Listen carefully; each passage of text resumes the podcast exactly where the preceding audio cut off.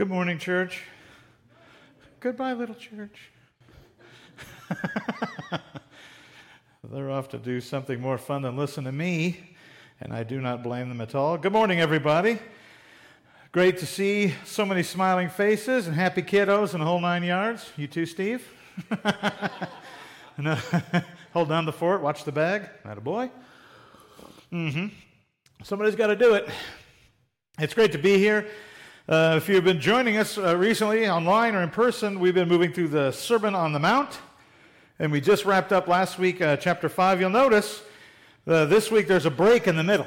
If you're familiar with this, the break, the, what we're skipping today, is pretty well known scripture. And you're probably thinking, why are we skipping it? Well, it's because uh, Jesus, in his wisdom, puts before and after the Lord's Prayer a very similar messaging which I think paints a, a, picture about what the Lord's Prayer in many regards is intended to do for us. But that'll be for next week.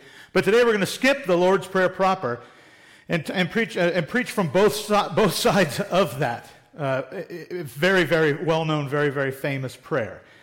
It's interesting how both of these scriptures come together. It might feel like maybe the Lord's Prayer was put in there too early or something. Well, you'll see perhaps why it wasn't. Um, but also you'll see that how, when, when we understand when we understand when it comes to things like prayer, and we'll talk about giving, and we'll talk about sacrifice and fasting, things like that, the focus on making it for God alone really paints a picture of what that prayer was intended to do.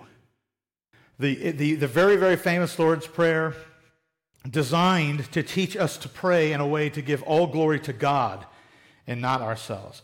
With that said, let's go ahead and dive in. We'll read together. If you've got your Bible, great. Um, if not, um, Please follow along on the, the uh, screen with us. we'll be in uh, Matthew 6. Beware of practicing your righteousness before other people in order to be seen by them, for then you will have no reward from your Father who is in heaven. Thus, when you give to the needy, sound no trumpet before you as the hypocrites do in the synagogues and in the streets, that they may be praised by others. Truly, I say to you, they have received their reward. But when you give to the needy, do not let your left hand know what your right hand is doing, so that your giving may be in secret. And your Father, who sees in secret, will reward you. And when you pray, you must not be like the hypocrites, for they love to stand and pray in the synagogues and at the street corners that they may be seen by others. Truly I say to you, they have received their reward. But when you pray, go into your room and shut the door and pray to your Father who is in secret and your Father sees in, your Father who sees in secret will reward you. And when you pray, do not heap up empty phrases as the Gentiles do, for they think that they will be heard for their many words. Do not be like them, for your Father knows what you need before you ask Him. And when you fast, do not look gloomy like the hypocrites, for they disfigure their faces that their fasting may be seen by others. Truly, I say to you, they have received their reward. But when you fast, anoint your head and wash your face. That your fasting may not be seen by others, but by your Father who is in secret. And your Father who is in secret will reward you. Let's pray. Lord, many regards here, these words are very clear, very concise. I pray as we dive into this that we'll be um, open minded. Uh, receptive to your Spirit's leading in these words, words that are maybe very familiar to us, and in some regards, pretty straightforward and easy to understand, Lord. But uh, like every passage that we've studied, there is a lot of depth and a lot of, of intricate nuance, perhaps, it's worth our time and study, Lord. So I'm thankful for this passage today and thankful for our time together and study. In your sons, I pray. Amen. All right, so you probably noticed the jump. I spoke about it. We'll give the Lord's Prayer its own sermon. So if you think we're skipping the Lord's Prayer, I just want to reiterate we are not skipping it. We are just going to uh, narrow or talk about it very narrowly next week. Mike will be doing that actually. Uh, not to hype that sermon up too much, but it's a big one. but the passages before and after the prayer are today's focus. Interestingly, they focus on similar behavior. I find these things interesting because, uh, uh, much like when I talk naturally, perhaps, I might have a little bit of a, a sidebar. Here's a good example of something. Anyway, where was I? Let's go back. This is kind of what Jesus is doing here. But the context for the Lord's Prayer is noteworthy. So, as we're studying this today, keep in the back of your head that after the chunk of scripture we're talking about prayer is the Lord's Prayer. And then he goes on to talk a little bit about fasting. So we're going to talk about all these things, but Just, just imagine a, and, and, remember to, for yourself that, yeah, in the middle of this is the Lord's Prayer. That's, that's interesting and probably worth noting. We must be, not act. I've mentioned this notion several times leading up today. A lot of what we're seeing Christ calling us to do here is not to act a certain way, not to act nice, act giving, act prayerful, act like you love your enemy, act meek. Don't do that. We want to actually be these things. We want to be meek. We want to be nice, loving towards our enemies. We want to be these sorts of things. And today, Jesus actually calls this acting out as problematic. The examples that he gives are, are, are really on the nose. He's talking about the hypocrites that do these things. These are the folks that are acting. Also important to note is we're not called to avoid these practices. It's not if you can't if you can't pray the right way then don't do it at all. It's do it the right way, please. Fast, do it the right way. Give, give the right way. There is no option to not give, to not pray, to not fast, to not sacrifice if you will. But we are called to practice them God's way. Sometimes when these things get difficult, it's easy to say, you know, I'm just not a good, I don't, I don't know how to pray, so I just don't do it. I, I always flub it up, or, or I, I, I start making it about myself, and I screw it up, so I just avoid prayer. Do not avoid prayer. Just because it's difficult doesn't mean we shouldn't do it. And the reason these scriptures are here are to encourage us to know that it's not a series of steps. Uh, what, what we're called to do here is not to be great orators and massive vocabularists and look at all the things and the wise words that this person's spouting off in prayer. That's not the goal. But the goal is actually to know that we are talking to God the Father in a way that we should be talking to God the Father, which would be however we feel we're going to talk to God the Father. Beware. So I'd say there's pretty stout repercussions for this behavior. And it's covered right in the very first verse. Straight out of the gates, practicing your righteousness before other people in order to be seen by them. Now, that's the very important context. Practicing your righteousness before other people is not problematic. As a matter of fact, you should do so. You should act in all things righteous, regardless of who you're in front of. You should be acting righteous. You should be practicing your righteousness. But if you're doing it in order to be seen by them, that's different. So, what we're talking about is not the act itself, but the driver, the intent, the motive. Have you ever talked to any kind of an investigator or detective uh, that's trying to figure out a crime, they're trying to figure out who did it? One of the big factors is motive. Who's motivated to do it? And to figure out the motive, they first have to figure out who would benefit from this thing that's happening. And then you can work backwards to figure out this person had the motive and they had the means and this, that, and the other. In this case, what we're talking about is when you see somebody acting righteous, when you yourself are acting righteous, Christ is calling you to be a little bit of a detective here. What's your motive? Is it for you? Do you want to do this in order to be seen by them? Are you wearing a, a, a tall hat and a flowing white robe and riding around in a vehicle that's bulletproof, for instance? in order to be seen by them? Is that something you're doing? Well, that's probably not a good reason to be righteous. You should be practicing your righteousness before other people for God alone. Well, I don't know how to do that. If I'm not getting the feedback that I'm acting righteous, what am I supposed to do? That is why we are here, church. And one of the repercussions, you will have no reward from your Father who is in heaven. No reward. Now, I want to be clear about this we could debate this as being an, an, an, a salvation related, um, but I, th- I think what we're seeing is the reward that you would get would be the bonus in heaven, right? The well done, my good and faithful servant. Now, if you're not saved, practicing righteousness is absurd. You can't be righteous without salvation. So, some of this is, is, is the, the, the goal here is you've got righteousness, and you're trying to figure out what to do with it and how to benefit from it. What we want to figure out, what we're supposed to, to reason out of these passages is that what we want is a reward from our Father who is in heaven. I want that. That is so much better than a reward from those that are around me. The praise, the accolades, the attaboys. I like that stuff. I'm not going to lie to you. I'm not going to sit up here and be a hypocrite and say, I hate it when somebody says, Great job, Chris. I love hearing that. It is nice to hear that. But that is not my motivation. I am not in this pulpit today to hear attaboys, except from my Father who is in heaven. That's it. Seems pretty wide ranging. Yes, it is very broad. Righteousness, anything, these are wide ranging terms. Anything to do to practice your righteousness cannot be for your worldly benefit. It ought not be. It must not be. It cannot be. The concept seems easy, but it is nuanced. It is tricky. When we are called to be a certain way in front of the world, but we're called not to be that certain way for a certain reason, it can make your head a little bit like, oh, gosh, I just don't even know. This is the type of thing the church can help with. If you wonder why Christ does not, in the Bible, say, In all these things I give unto you to hone and study and think about yourself in quiet forever and go practice them alone, that's not there for a reason.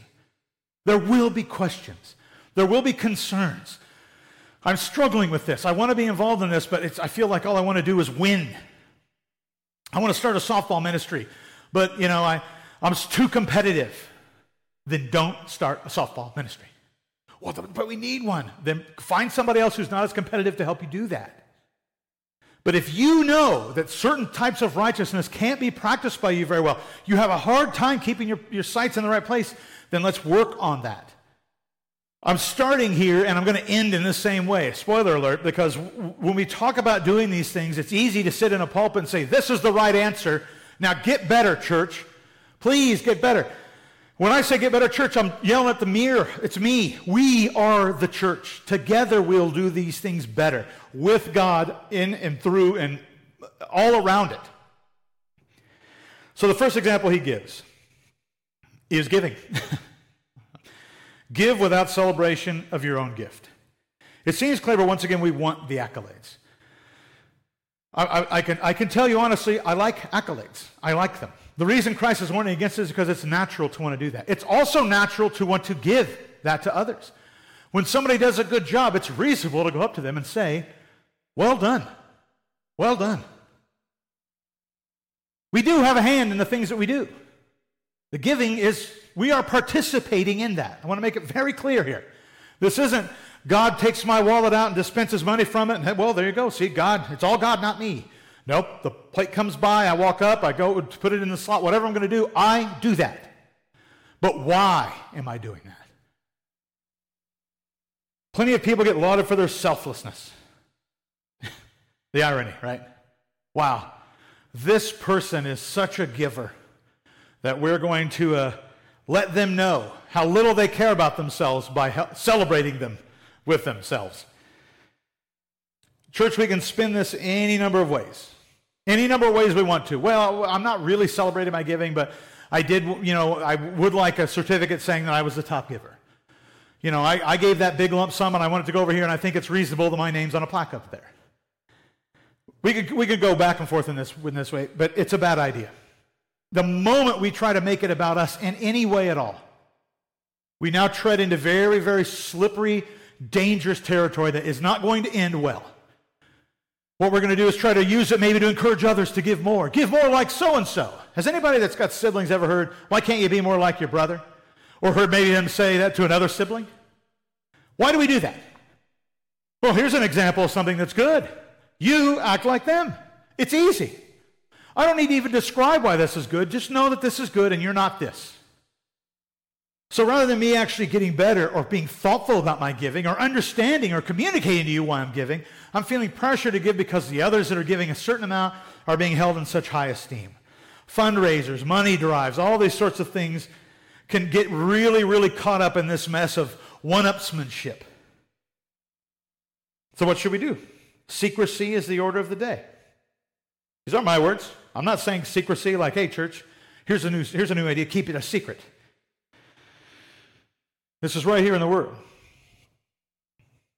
When you give to the needy, do not let your left hand know what your right hand is doing, so your giving may be in secret. Your giving may be in secret.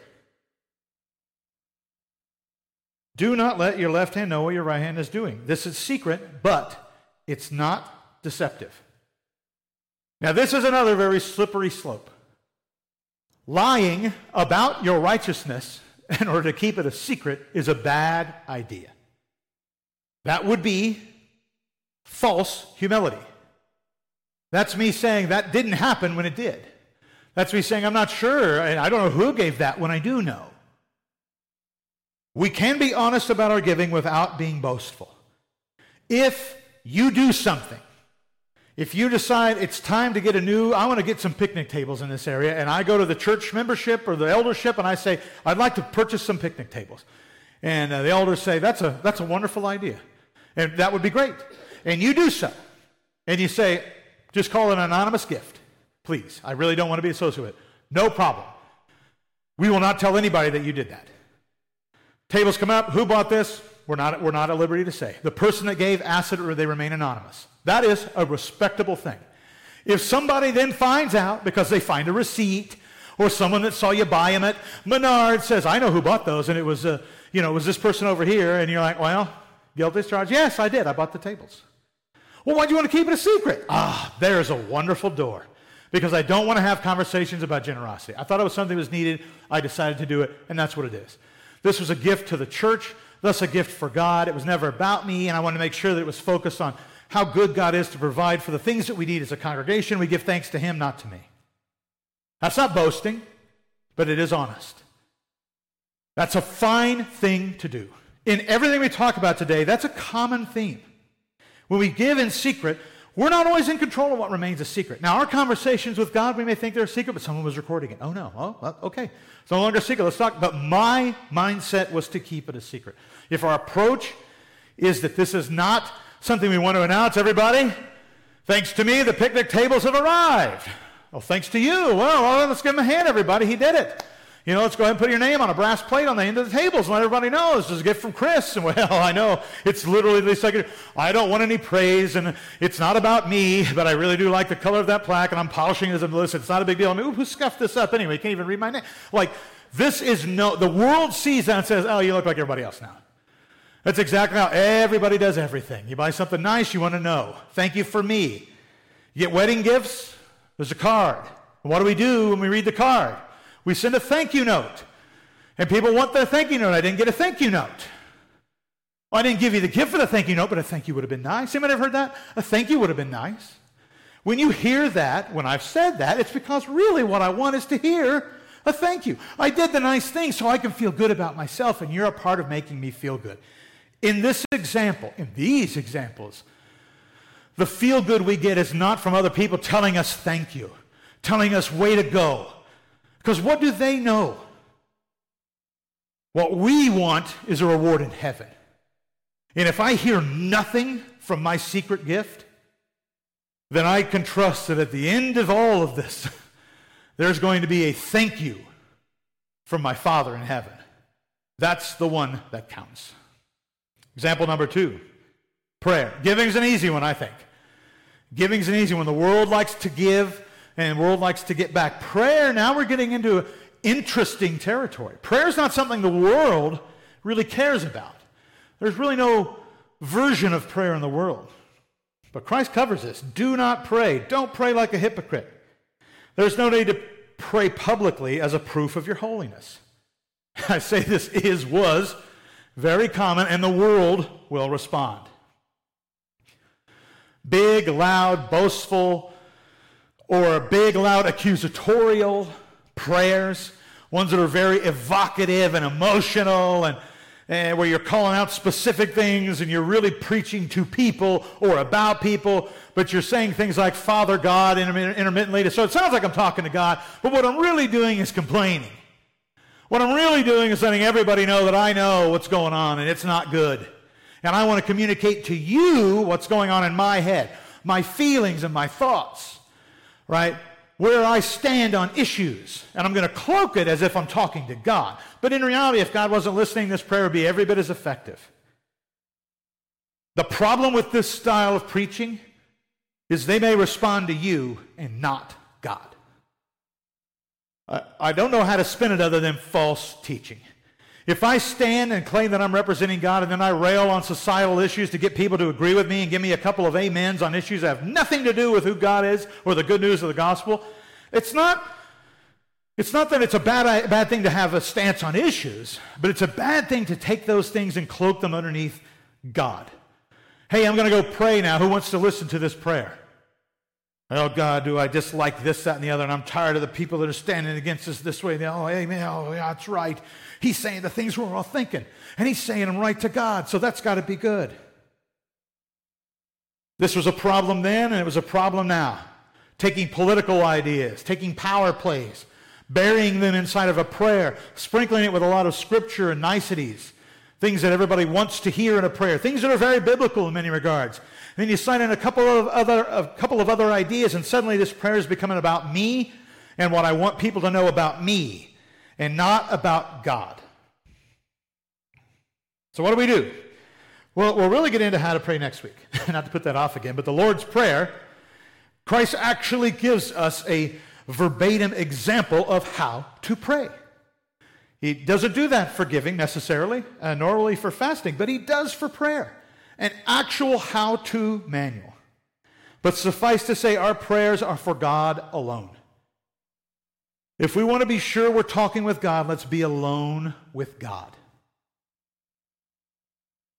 Christ's example here is uh, it's shocking to me because I find it so counter to many of the prayers that I've ever heard in my life. When you pray, go into your room, shut the door, and pray to your Father who is in secret. Go into your room, shut the door. That's you.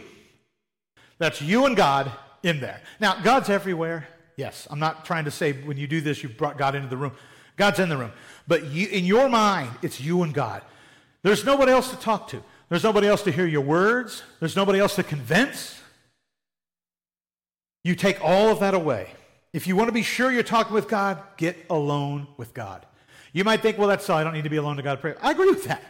You could be on a crowded airplane, you could be on a bus, you could be walking through a mall and pray to God. Absolutely, you can. But if you're praying aloud, and you're really praying aloud where people are starting to notice you, you may fall victim to a temptation if they're listening to what I'm saying. I better say something interesting. I better say something that doesn't sound too crazy. I better not sound like a whiner. I don't want to sound like a fundamentalist. I don't want to sound like a, you know, a, a, a, pro this or an anti that when I pray. I want to, and pretty soon we stop thinking about what we're going to try to say to God, our honesty, our the truth of our prayer, the core of us, what God already knows about the condition of our heart. And we start trying to cover that up and smooth it out so that the people that hear us pray think what we want them to think. Can we pray publicly? Well, the answer better be yes, because we've done it a few times today. Yes, of course we can pray publicly, but we must be careful. We must be careful about what we pray for, who we pray for, and how we pray for them. This is very, very critical. Example number three fasting. I'd say fasting is a lost art in our world today, but it's a great example. We don't practice fasting necessarily as a, as a regular cadence. We don't like fast during a point in the service. It's not like prayer or giving. Uh, fasting is definitely a would be, especially in our world today, because of context, a personal thing by design. But if you substitute any serious sacrifice for fasting, this example holds up well. This would have been, in Christ's time, a very well known sacrifice. Not eating was a big deal. It's, it was a different world than today, right, where people didn't overstuff themselves regularly, especially the folks that maybe he was preaching to. Royalty, they were different, of course. The rich were the rich. But everybody else was really hand to mouth all the time. So to take some time off of eating, you felt it immediately. You notice it straight away. And what, what, what Christ is talking about is avoiding this notion of, of putting on airs. Do not look gloomy like the hypocrites, for they disfigure their faces that their fasting may be seen by others. Right? So this is, oh, so hungry. Uh, woe is me. I sure am hungry. Must be nice to have extra time. If we pivot away from fasting, these other words start to take a different tone. I want you to know I'm very busy at the church. I do a lot around here. Must be nice to have all that time off. Must be nice to have Sunday mornings free. You know, all these very subtle barbs to let everybody around you know that I was here. I was putting in the time. I was sacrificing. But church sacrifice for our own benefit is not sacrifice at all. when I go to Walmart, I don't sacrifice $100 for groceries. I pay $100 for groceries. That's not a sacrifice. Now, nobody says that it is, and I know people are like, what are you talking about? But when it comes to things like other bits of sacrifice we say are for God, what we really are doing is paying for something, and what we want in return is accolades from our peers, from, the, from brethren of the church, from the world outside. I want people to know what our church has done for the community. Now, if we do something for the community and the community chooses to recognize us for that, that's fine. Much like the giving thing. Hey, it was never about us. We just want the community to know that we love them as God loves us, and, and we want to be a part of this, and we're in this together. Great. But if we do something to get the community to like us better, then we are not sacrificing anything. We are paying for a service rendered. So, what do we do? Once again, go above the call to hide that sacrifice. I say above the call to hide because what we see here is Christ actually saying, in some regards, act like you are not fasting. When you fast, anoint your head and wash your face. You're fasting. You don't look very good. You're dirty. You're tired. You're hungry. You're probably not feeling well. You're probably gaunt. Skin color, not very good. You haven't eaten or drink. Uh, you know, what's he saying to do? Anoint your head, fix your hair, wash your face. Don't lean into the fasting. Don't come in looking, oh man, my stomach's just killing me. I've been fasting, you guys. Oh, really? Well, good for you. Oh, no, please. I, I shouldn't be saying it at all, but I just want you to know why I don't look well today. Christ's saying, don't even look like you're trying to fast. Do it up. Fix your hair, wash your face, put on something nice. Act like you're just not doing a single thing. That your fasting may not be seen by others, but by your Father who is in secret. Once again, this isn't to deceive. This isn't to trick somebody into thinking that you're not fasting when you were. How could you trick me? Who cares about that? There's, there's no, no, no need to de- deceive about this.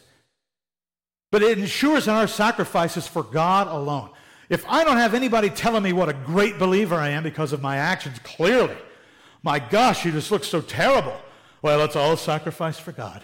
Can I come up and say something about my sacrifice? God, I'd really like to. Oh, please do. Come up and share your testimony or your witness, whatever we call. The things we do as a church to try to make ourselves feel better about the stuff we're supposed to be doing for God alone. It's nonsense. If we are asked, we can tell. But if we're not asked, even better. When you fast, anoint your head and wash your face that your fasting may not be seen by others. Christ is saying, try not to look like you're fasting. Don't double down on it. Try to hide it. Now, if someone sees through it or realizes, hey, we've been out to eat the last couple days, you haven't eaten anything. I'm in the middle of a fast. Well, really? How long have you been? I haven't eaten in four days.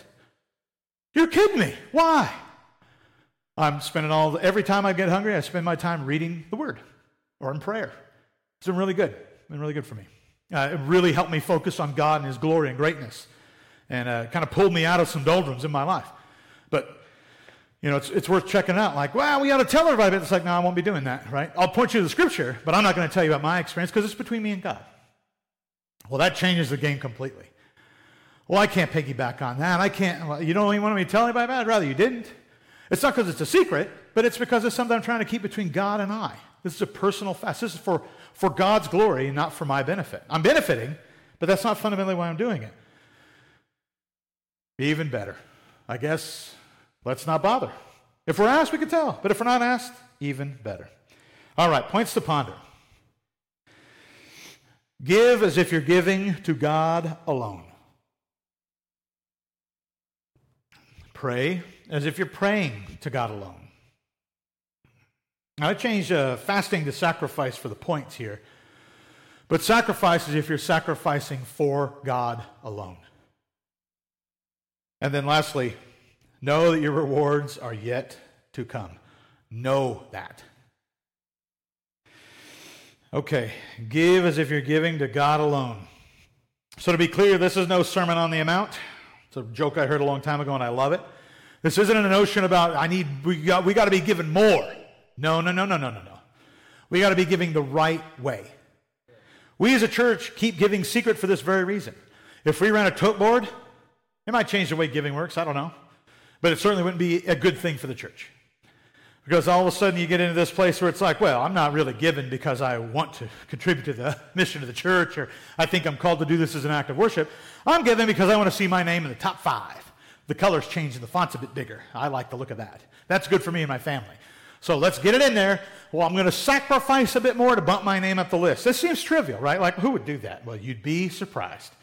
Uh, the stories that church leadership could tell you about giving gone wrong would probably make your head spin, as well as if, if, if God was not sovereign and wasn't aware of all that, it'd be the same thing. Lots of double takes.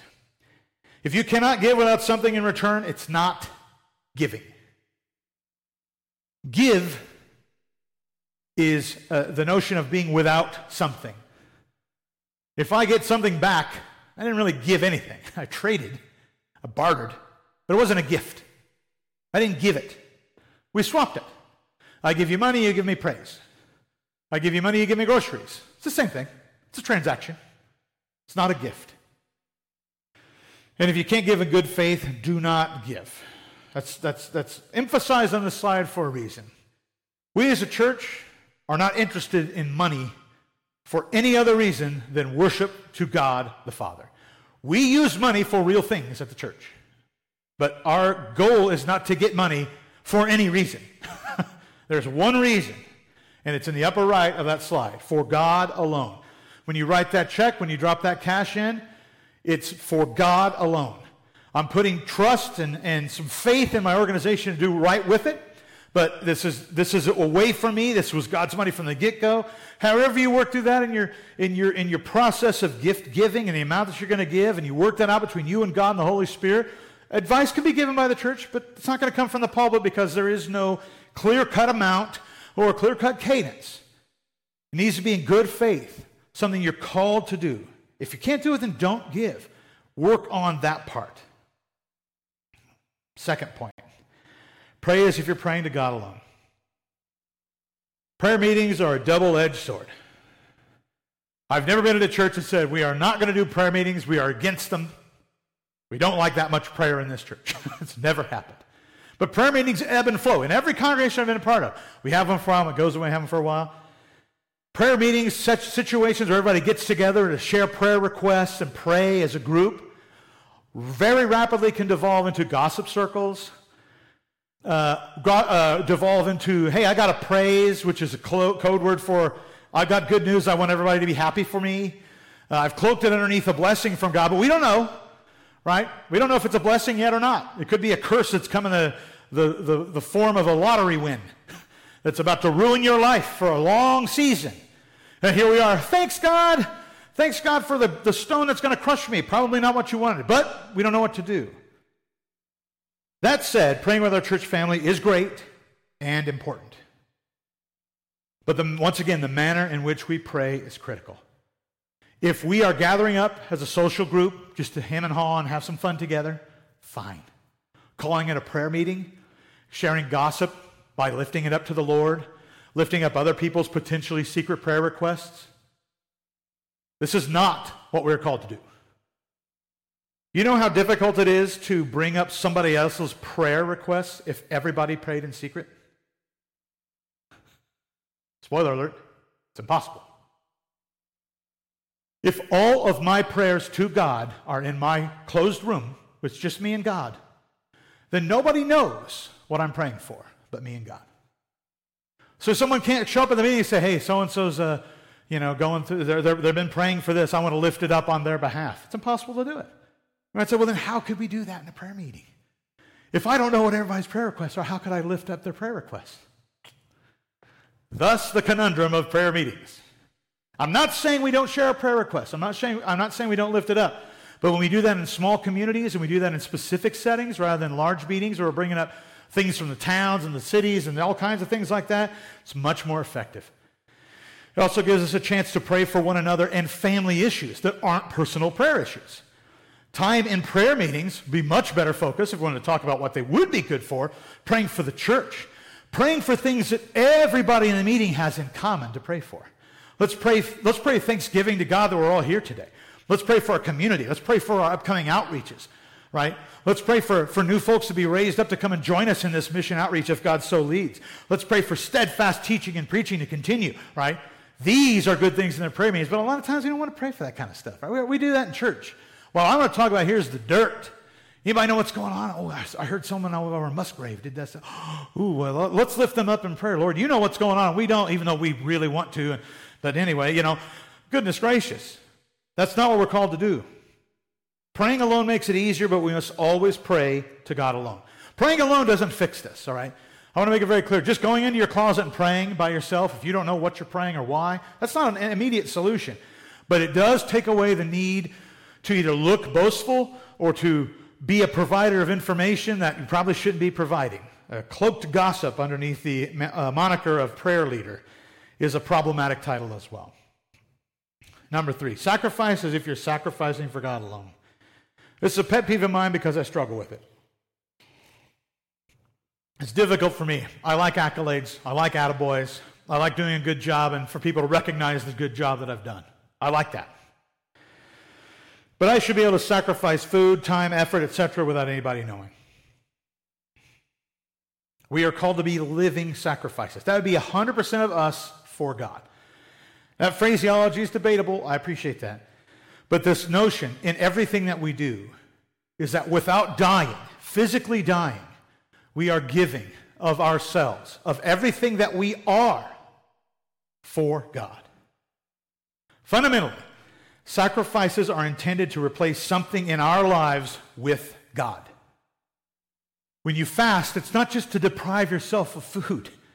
You don't just stop eating and then wallow in self pity. You spend that time praying, reading your word. If I sacrifice something for, you know, Lent or whatever that we do this, a lot of times it just became I lived without something. Why? So I could announce everybody that I sacrificed. Many moons ago, I attended a church that everybody in youth group gave up something for Lent. I guess this is why. I don't know. We just did it. You know what I gave up? Back in the day, I had a switch that could turn the subwoofers on and off in my car. I turned them off until Easter. Well, can you believe the sacrifice church? Unbelievable. Treasures in heaven, right? Utter nonsense. It had nothing to do with God at all. It was just a show.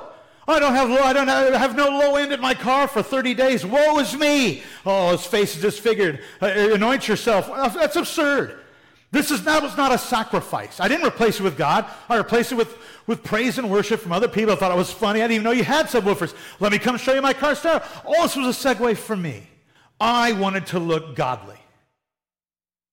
If it doesn't, if there's not something in your life that you take away and you can put God in its place, then it's not a sacrifice. It's an exchange of goods for services. It's a million other things, but it's not the sacrifice. And when you think about doing something alone and even acting like you're not sacrificing, that may sound kind of counter to what we should, we should, be acting like anything. Doesn't that make me a hypocrite? No. It makes you, uh, makes you a follower of God's commands. Let me read it one more time.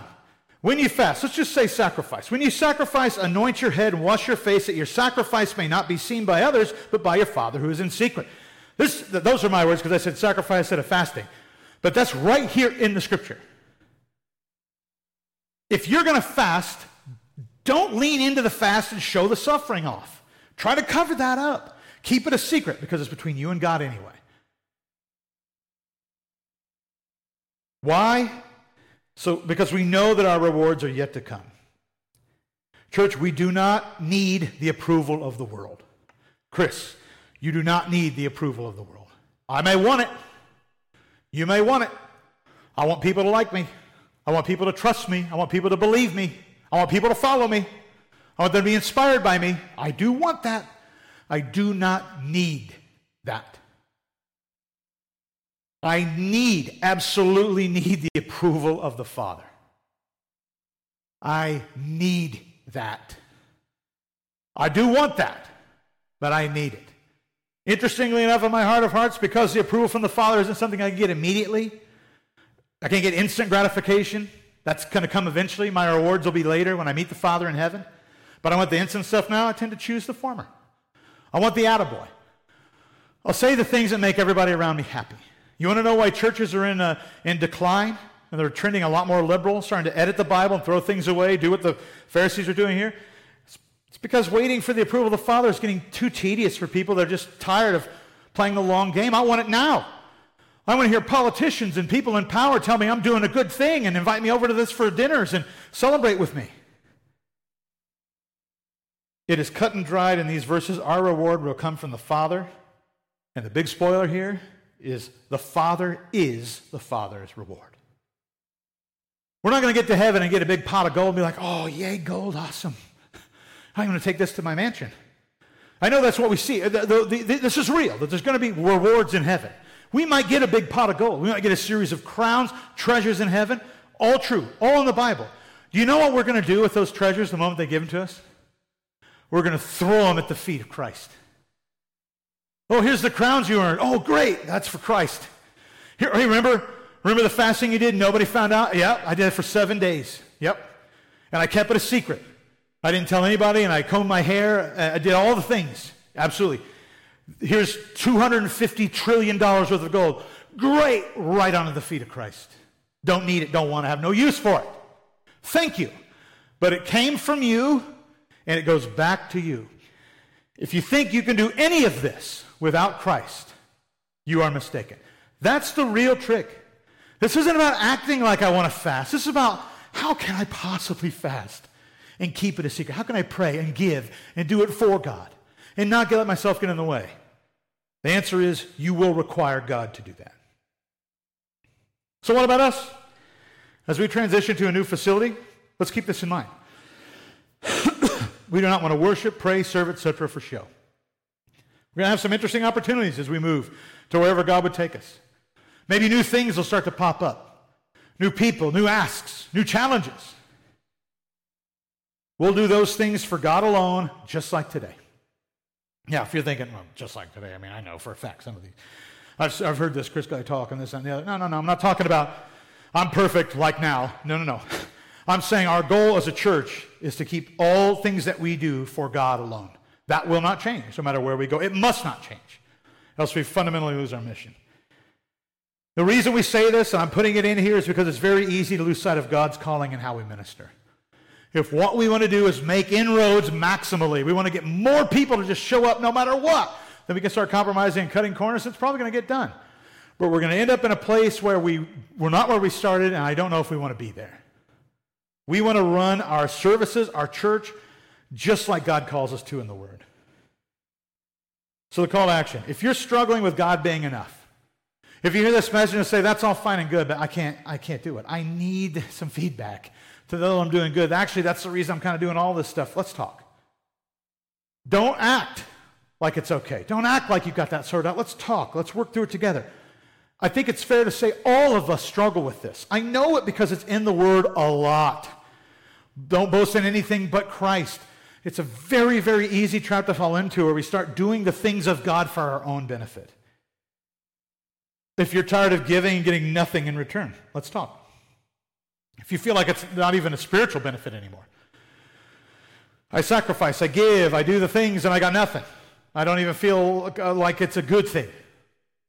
Let's talk. We don't want that either. We don't want the gift giving to ever feel like a burden, an undue burden, a requirement that you have to live with. If you're tired of trying to keep up with the spiritual Joneses, let's talk, especially if that's happening here. My prayer, of course, is that we don't have anybody in this church that has a, has a notion of holiness that is something to strive for. In the kind of, uh, it's fair to say, immortal words of Paul imitate me as I imitate Christ. that's, that's it. Do not imitate me. What we really want to do is imitate Christ. It was a problem then. You find somebody you like, you want to look up to, you want to mimic because you think they've got it all together. Paul does not have it all together. I do not have it all together. Mike does not have it all together. We do not. He said, you can't hear. He said, heavens no. Amen. Right? I'm hanging on by a thread most times. I'm hanging on by a thread on the garment of Jesus day by day to get from A to B, to do my darndest to live up to the words that I tell you are in the scripture every day. Because the scripture is much more powerful and put together and comprehensive than I will ever be. Imitate me as I imitate Christ. It's not about being as good as me, it's about being as good as Christ. And that may feel impossible, that's why we need Christ. Lastly, if you're unsure how to begin to give, pray, or sacrifice for God, let's talk. If this sounds completely foreign but tempting, that's a wonderful place to be. Let's pray. Heavenly Father, I am thankful that you, you are worthy of our worship, of our giving. You're worthy of our prayer life. You're worthy of any sacrifice that we can think of because we don't require anything but you, Lord. You are enough. We are not enough without you. But you make us enough. And when we do these things, it isn't about making our lowly selves more respected by the world around us, or we want your name to be well known. If we're to be remembered for anything, if we're to be lauded for anything, if we are to boast of anything, let it be for you. And if everything we do is for you, through you, by you, of you, then we can boast of what you've done through us, not of our works, but of yours. Lord, I pray as we approach any, any and all acts of giving that we take this seriously. Lord, I pray if anybody has ever felt by, by, by the church here that, that we have put pressure on them to, to give or sacrifice in a way that they felt uncomfortable with or pressure to do so for their own benefit or for the benefit of the church and, not for you, Lord, I pray we want to repent of that. We want to reopen those conversations and make it well known that we are here to serve you, Lord. The work that we do is for you. And that together as a church, we can do this. We can all work together for you. But at the same time, reach the lost, share the good news, enjoy time together. I'm thankful for this congregation, Lord. Thankful for this body of believers. Thankful for this time of study. Thankful for these challenging passages of Scripture. This in your sons, I might pray. Amen.